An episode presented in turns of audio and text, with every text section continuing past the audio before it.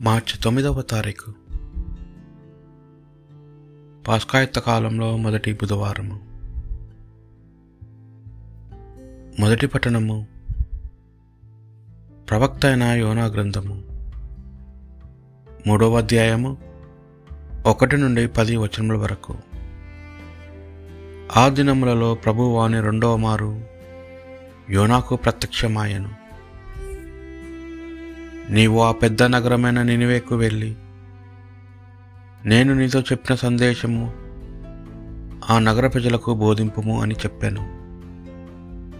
యోన ప్రభు ఆజ్ఞ శిరస వహించి నినివేకు వెళ్ళాను. ఆ పట్టణము చాలా పెద్దది.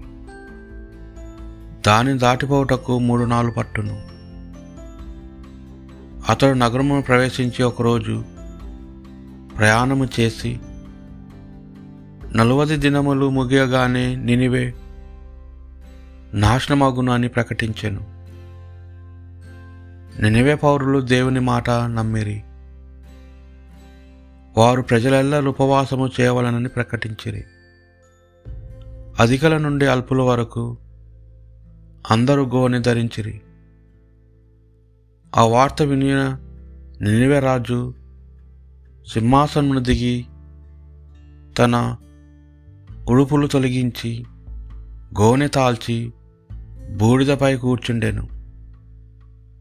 అతడు నినివే నగరం అంతటా ఇట్లు చాటి చాటించెను. ఇది రాజును అతని అధికారులను జారీ చేసిన ఆజ్ఞ.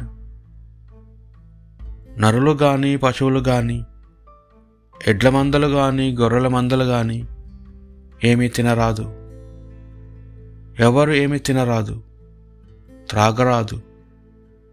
నరులు పశువులు కూడా గోనె తాల్చవలను. ఎల్లరూ నిండు మనసుతో మొరపెట్టవలెను. అందరూ తమ దృష్టవర్తనమును మార్చుకొని తమ దుష్కరములను విరమార్చుకోవలను. ఒకవేళ దేవుడు మనస్సు మార్చుకొని జాలి చెంది తన ఉగ్రరూపమును ఉపహరించుకొనవచ్చును. మనము చావును తప్పించుకొనవచ్చును. దేవుడు ఆ ప్రజల చేసిన కార్యములను చూచెను. వారు తమ దుష్కరములను విడనారి తెలుసుకొనెను. వారి మీద జాలి చెంది పూర్వము తాను నుడిమినట్లుగా వారిని శిక్షింపడాయను. ఇది ప్రభువాకు పశ్చాత్తాప ఉదయమును వినయమత్తమైన హృదయంను నీవు అనాధారము చేయవు. ప్రభు నీవు కరుణామయుడవు కనుక నన్ను అనుగ్రహింపము. మిక్కిలి నెనరగలవాడువు కనుక నా పాపములను తుడిచివేయము. నా దోషముల నుండి నన్ను కడిగివేయము. నా తప్పిదముల నుండి నన్ను శుద్ధి చేయము దేవా నాలో నిర్మల హృదయంను సృజింపము. నూతనము స్థిరమైన మనసు నాలో నెలకొల్పము. నన్ను నీ సన్నిధి నుండి గెంటివేయకము. నీ ప్రశ నీ ప్రశుద్ధాత్మను నాలో నుండి తీసివేయకము. నీవు బలుల వలన సంతృప్తి చెందవు. నేను దహన బలి నేర్చుకో దహన బలిని నర్పించినతో నీవు ప్రీతి చెందవు. దేవా నేను అర్పించు బలి పశ్చాత్తాపపూరితము. వినితమైన హృదయము నీవు అనాధారము. చేయవు. పునిత లుకాసు గారు రాసిన సువార్త శుభశేషంలోని భాగము.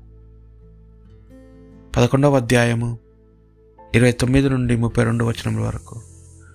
ఆ కాలంలో ప్రజలు అనేకులు అచ్చట చేరగా ఏ ఇట్లు చెప్పనారంభించెను. ఈ తరము దుష్టమైనది అది ఒక గురుతు కోరుచున్నది. కానీ యోనా చిహ్నము కంటే మరొకటి అనుగ్రహింపబడదు.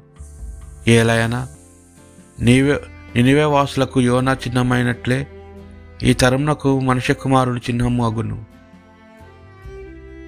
తూర్పు రోజు తీర్పు రోజున దక్షిణ దేశపు రాణి వీరి ఎదుట నిలచి వీరిని ఖండించును. ఏలైనా ఆమె సొలమోను విజ్ఞానం వాక్కులను వినుటకై దిగంతముల నుండి వచ్చెను. ఇదిగో ఆ సొలమోను కంటే అధికుడు ఇచ్చట ఉన్నాడు. నినివే పౌరులు యోనా ప్రవక్త ప్రవచనములు ఆలకించి హృదయ పరివర్తనము చెందిరి. కనుక తీర్పు రోజున వారు వీరి ఎదుట నిలిచి వీరిని ఖండింతురు. ఇదిగో యోనా కంటే గొప్పవాడు ఒకడు ఇచ్చట ఉన్నాడు. ఇది ప్రభువు సువిశేషము.